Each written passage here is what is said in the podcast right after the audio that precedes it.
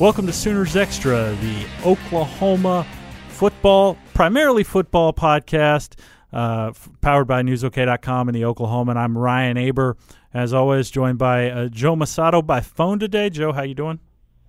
I'm doing well. Good to be with you guys, even uh, away from you. Yeah, even if you're not really with us, but that's uh, Yeah, that's all right.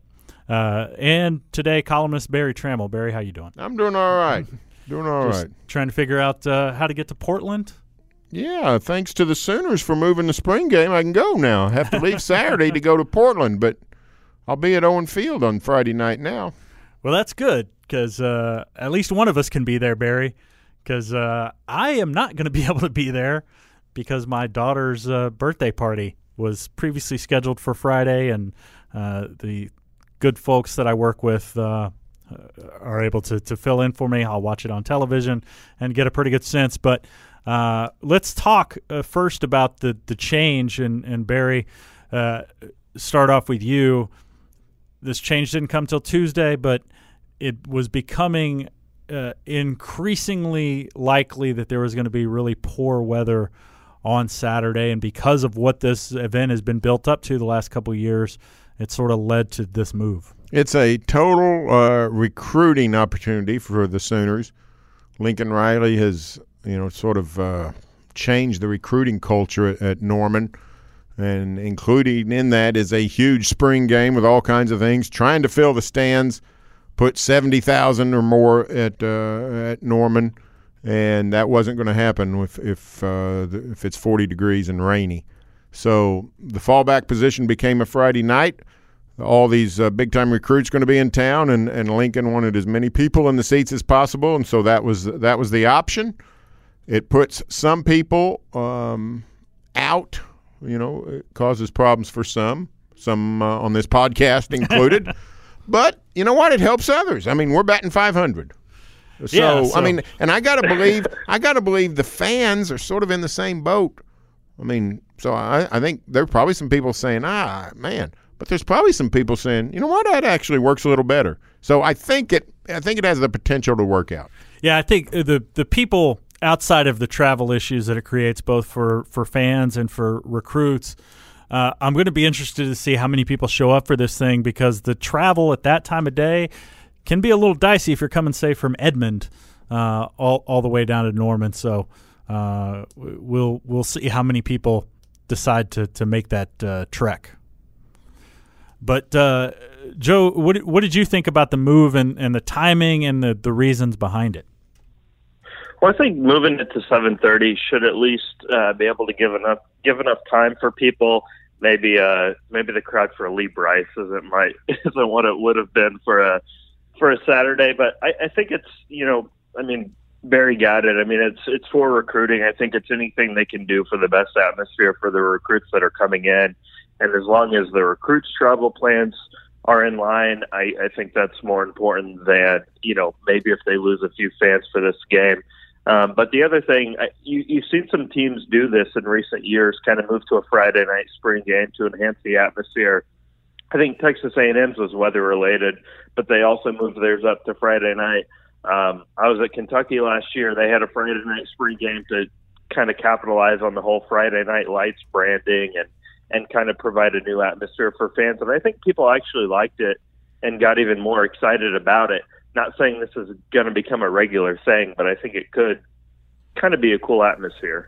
Yeah, it should be interesting to see uh, Friday nights, Friday night lights at uh, Gaylord Family Oklahoma Memorial Stadium. That's something we haven't seen very much unless you're watching, you know, Norman Norman North uh, go head to head as Oklahoma has pretty much ruled Friday nights off limits for for uh, regular season games.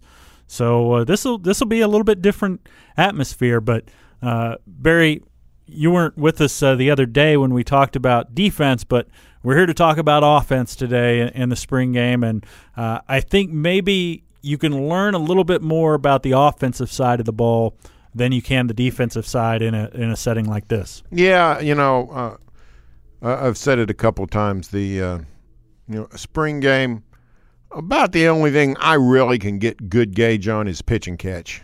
Um, are the are the throwers, the quarterbacks delivering the ball on target? Are the guys able to catch it whether it's in traffic or not. Hopefully, it's in traffic, but um, everything else is so contextual. You know, what, what kind of uh, kind of uh, schemes are they running? What kind of schemes are the defense running? Who's what? What are the coaches allowing to happen? Uh, how how uh, how fast are they going? Are they going all out? Are they hitting all out? These are questions we don't know, and often and often we do know, and it's not good. It's not, it's not good answers for for reflecting on what we're seeing. But the pitch and catch nature of football, that's really doesn't change. Um, you know, the, the quarterbacks are going to have more time than usual because they know they can't be hit, but you still got to deliver the ball on target. If you can't deliver the ball on target in spring, you're not going to deliver it on target in the fall. So I want to see if these quarterbacks, how accurate they are, and can these guys uh, catch it, although we were pretty sure they can, but I still want to see it.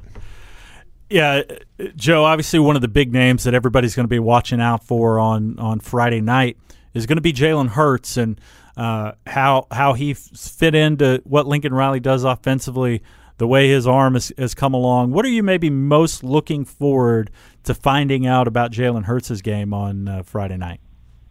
Well, I think you said that. I mean, just just his arm. We've heard so much about how you know, as he sat out most of last season at Alabama, that he might have improved um, his throwing motion, his accuracy, um, and that OU wouldn't have gone after him if that hadn't been the case. So, um, kind of like the the pitch and catch that we just talked about, he's not going to be pressured too much, so it's not going to be a realistic setting.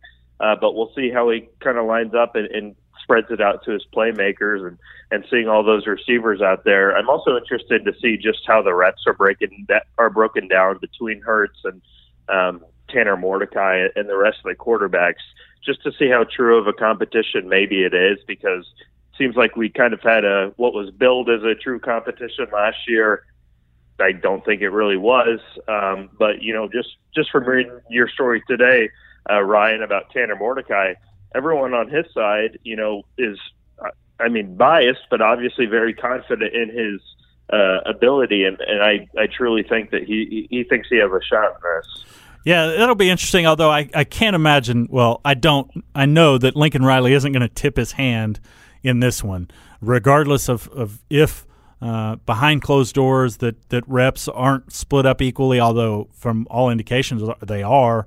Uh, even you know talking to some people for what I wrote today, but uh, I, I, don't think Lincoln Riley is going to show uh, his, his hand in that regard. Although I still think that certainly all all three of us believe that Jalen Hurts is going to be the quarterback in the the fall. But Berry, is there anything you want to see from the other quarterbacks not named Jalen Hurts? Um, well, I, I want to see the same thing. I want to see can they deliver the ball accurately. Um, I want to see Tanner Schafer. you know, he's been around a long time. He's a walk on. He right now third string, probably. You know, when, when, in June when Spencer Rattler gets here, he'll be fourth team. But you know, Oklahoma's ridden a pretty good, pretty good streak of luck at quarterback health. Baker Mayfield never hurt. Kyler Murray never hurt. Uh, that kind of stuff doesn't last forever. So, you know, and, and sometimes trouble comes in spades. So if, if Tanner Schafer had to quarterback this team, you know, uh, one of you two guys did the story on on Schafer and um, and uh, mentioned the Taylor Cornelius.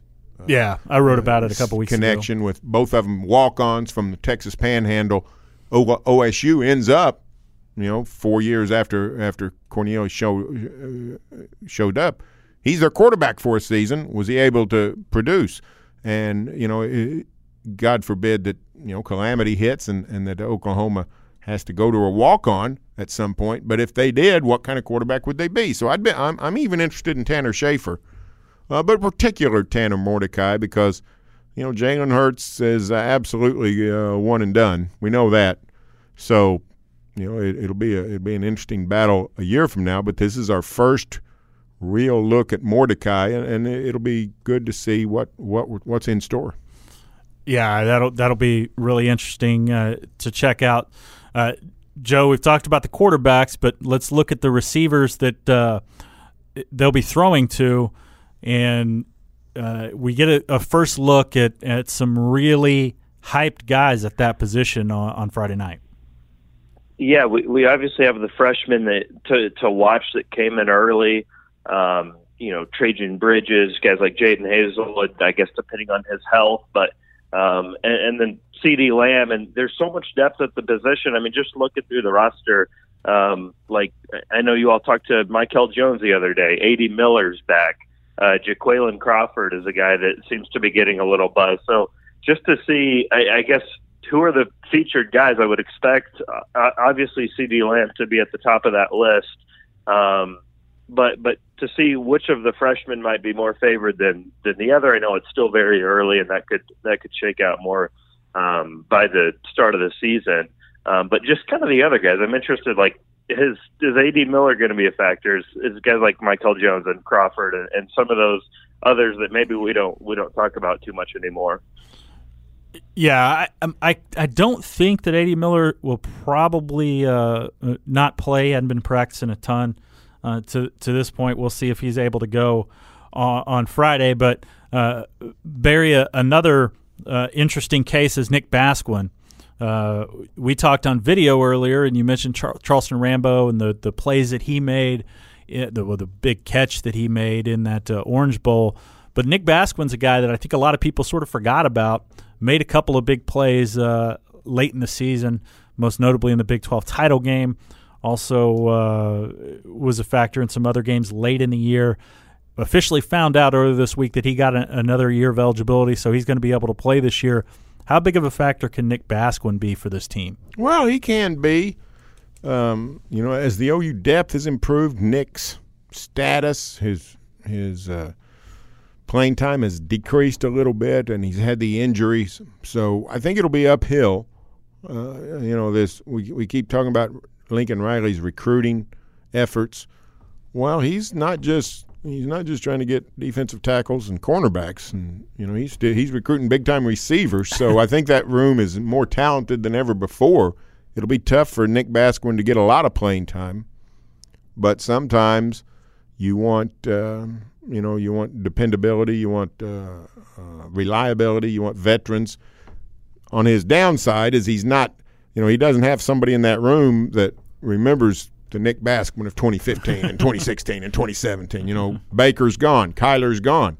The guy's in there now. The veteran is Tanner Schafer, a walk on who's not going to play, and Tanner Mordecai, who's been here a year, and then Jalen Hurts, who's been here 15 minutes. So it's not like some of these guys have any kind of relationship cachet built up with the quarterbacks. Everybody's sort of starting. If you're not if you're not CeeDee Lamb, everybody's sort of start starting at the same start line. So it's I think it's going to be uphill for somebody like Michael Jones and Nick Basquine, but um, those things tend to sort themselves out, and and I think you know he'll end up making a contribution. Yeah, uh, Joe, one of the guys that I'm most looking forward to see what he's able to contribute and if he's able to to play a big part in this offense is Austin Stogner. Obviously, they've got Grant Calcaterra there, but Stogner's a little bit different build. You know, he more uh, takes him back a little bit into the the Mark Andrews line of a, a, tight end, but he's also can can block in line and do some of the things that a traditional uh, tight end can do. Uh, do you think that that Stogner? Uh, one, what are you looking forward to seeing him from on Friday, and, and two, what kind of role do you think he plays moving forward? Yeah, you know, I mean, it's hard for me to project kind of what role he might have, but I am looking forward to seeing him out there. I mean, just just uh, he, he's listed at six six two thirty seven. I mean, he's just a gigantic target, and I remember um, kind of remembering back to Lincoln Riley's press conference on signing day. Uh, he, he had good things to say about several guys, obviously, but Stogner, I think, was one of the first ones he pointed out. So he seems to be a guy that can do a lot. And you mentioned it, whether it's catching the ball or or blocking. Um, so, you know, obviously Grant Calcaterra is a proven proven pass catcher, but it'll be interesting to see how he kind of uh, plays in that room as well. And uh, Berry, one of the the position one of the positions that we haven't talked about yet is running back. Uh, I'm not sure how much we're going to see out of guys like Trey Sermon and Kennedy Brooks. Uh, TJ Pledger played a, a, fair amount, especially earlier in the last season. Uh, his role sort of decreased a little bit there at the end. But uh, what do you think about where Oklahoma stands running back wise, and anything specific you're looking forward to on Friday? Nah, well, I'm not going to look for much Friday because I don't get much out of running backs on um, spring game. The uh, the physicality on the interior is not what you see on, on autumn Saturdays, so I don't get a whole lot out of that. Um, often, often you'll see a spring sensation uh, just have a monster game, and you know it means nothing. He's not going to do much in the fall. Um, like Devin I, Montgomery. Well, he's a ago. good example. He's a good example. Um, so Michael Anderson, that's what you're saying. Yeah. So, but you know, uh, somebody like uh, T.J. Pledger is interesting. I think he's a really good player. I think he's going to play a lot. And here's the truth: that position went from deep and talented and overcrowded, really, to alarmingly thin in the course of what seven, eight weeks last season. Yeah. I mean, Sooners had five tailbacks you really liked, and at the end they had two. You know, and beat up, a beat up two. So um, everybody will get their chance at tailbacks. Not like wide receiver, where you can get lost in the crowd. You won't get lost at tailback. Guys will get hurt. I talked about the quarterback health and lucky. There's no luck involved at tailback. Guys are going to get hurt. Uh, we saw that with Anderson and Sutton last year, and Brooks gets hobbled, and and Sermon gets hobbled, and um, everybody goes through that at tailback. It's it's a meat grinder. So um, I would think that there would be a lot of protection of the tailbacks in the spring game. Yeah, you would imagine so. But all things being equal, health being equal, who do you think is Oklahoma's number one tailback? Trey Sermon. In the fall. Trey Sermon. And I know that everybody loved Kennedy Brooks for good reason down the stretch. But Trey Sermon's a guy that in the fourth quarter of tough games. Now, when you're playing, I don't know, Baylor in October and ahead 41 to 10, you know, guys can do all kinds of stuff. But Trey Sermon's a guy that after three and an hour, three hours and 15 minutes of hard football, and the, the game's still not won, and everybody's sitting on pins and needles. He's a guy that can still carry the load, and that's what I like about Trey Sermon. So, um, you know, what was it? The Texas game. I think it was the Texas game in October. By the by the late in the fourth quarter, the Longhorns wanted no part of Trey Sermon. He was still he, he had a little Russell Westbrook in him. He looked the same in the fourth quarter as he did in the first. So I like him a lot. But Kennedy Brooks clearly is a producer as well. Yeah, and, and Joe, a big question is who's going to protect those guys uh, going into the fall. That's going to be something interesting to watch on Friday. Not as much for what they're able to do, but for who is out there playing, especially in certain spots that are really – really thin uh, on that side, uh, especially at center there with Creed Humphrey, who will be the starter in the fall, uh, out out for the spring. Uh, what do you make of what Oklahoma's done so far on the offensive line? Yeah, it's kind of been a total patchwork job. The the one guy they knew they would have this spring is a is still a young veteran, Creed Humphrey. They didn't even have him because of injury, so um, you know, offensive line that might be another position that it's hard to really gauge. I mean, I'm sure the the defensive front's going to try to get after the quarterback, but they're going to stop once they get there. But um, you know, we're it's going to be a lot of young guys. It's going to be a lot of fresh faces, and especially a year after that offensive line wins the Joe Moore Award, it's going to be pretty much a, a whole group that didn't contribute all that much uh, to winning that award and being the best offensive line in the country. So um, there's like with everything, there's still time to figure that out. But I think it's going to be kind of interesting to, to even see who's out there and, and, and in what positions and and you know what what is even the, the two deep because if this since this starting group's out there, who, who's behind them even? As as of right now, the Oklahoma offensive line is projected to have only one senior on the entire team next next year, and that's uh, Clayton Woods. And is he not a walk on? He I is. think Clayton Woods is a walk on. So you're talking about no seniors on the offensive line unless you know graduate transfer shows up. So um, to me, that's a you know that's uh, they're going to be good.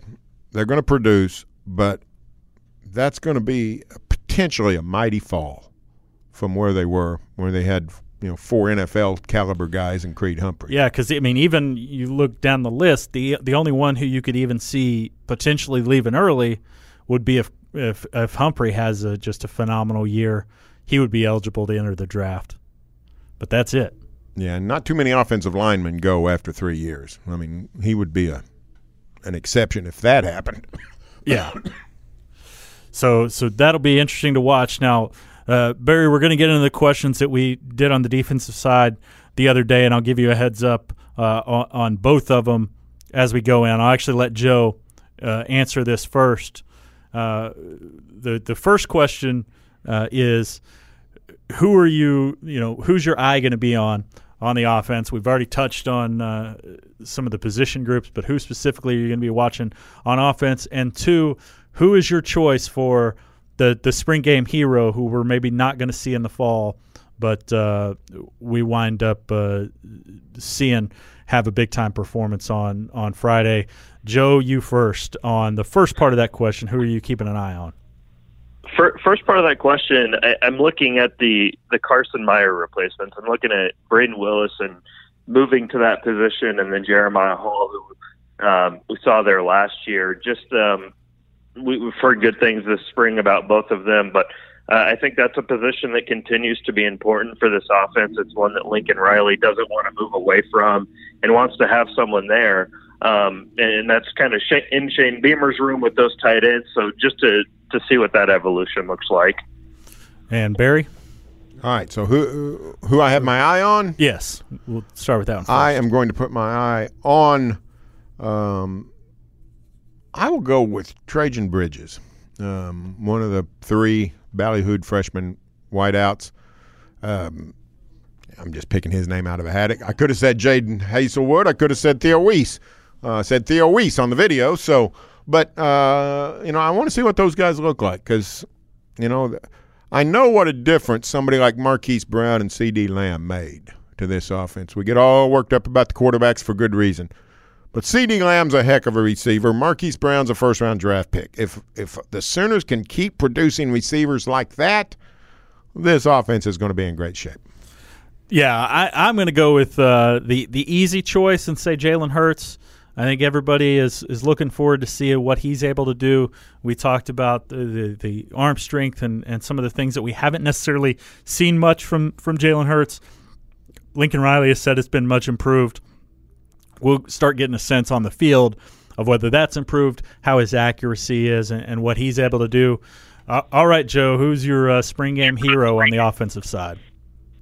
Well, I've got to check these uh, injury reports because I'm was going to go running back, but uh, Michael Anderson and Isaiah Harris both might be hurt. Yeah, uh, I, I think they I, are actually. I, I, brought up Anderson's name earlier, but yeah, I think they're they're banged up, which uh, significantly. So they're even more thin than we thought. yes, very um, much. Yeah, so that that kind of takes maybe a a unknown running back out of the equation. Um, golly, I'm gonna go. Um, how about Dane Saltarelli? That's a that's a good name, right? Dane Saltarelli, the uh, IMG walk on tight end product. I think he's a walk on, right? Yes, he is. A, he is a walk on. He's uh, okay. You know, the, if you ask somebody who are the three IMG products on Oklahoma's roster, you can easily come up with uh, Bookie Radley Hiles and T.J. Pledger, but Dane Saltarelli, uh, probably only the hardest of the hardcore fans are uh, going to come up with that. Uh, Berry, who you got? It's actually an easy question for me. Drake Stoops. I think Drake Stoops will score two touchdowns and have the whole crowd going crazy. And then uh, you know he may even he may even score against South Dakota. But then all of a sudden here comes Theo Wease and Jadon Haselwood and Trejan Bridges and Lamb and Basquine and you know he's going to get pushed down the the depth chart. But boy, Friday night, I think he'll stand pretty tall. Yeah, I. Uh, you took my name, Berry. Did I, was, I really? Hey, yes. good for me. Look at that.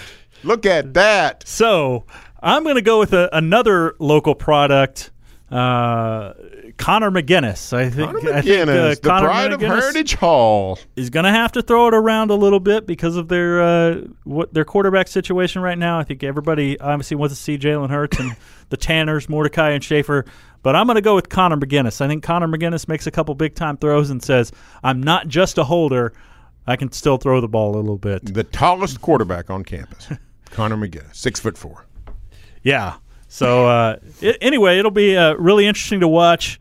Berry will be there, uh, thanks to the NBA playoff schedule. Joe will be there. Jenni Carlson will be there. I will not be there uh, once again, but uh, I think they're going to get together after the game and talk about it for another Sooners Extra podcast, and we'll be back uh, next week to break it down a little bit more. But thank you so much for listening to uh, Sooners Extra. You can check out our work every day at newsok.com and every morning in the Oklahoman for the best OU coverage anywhere.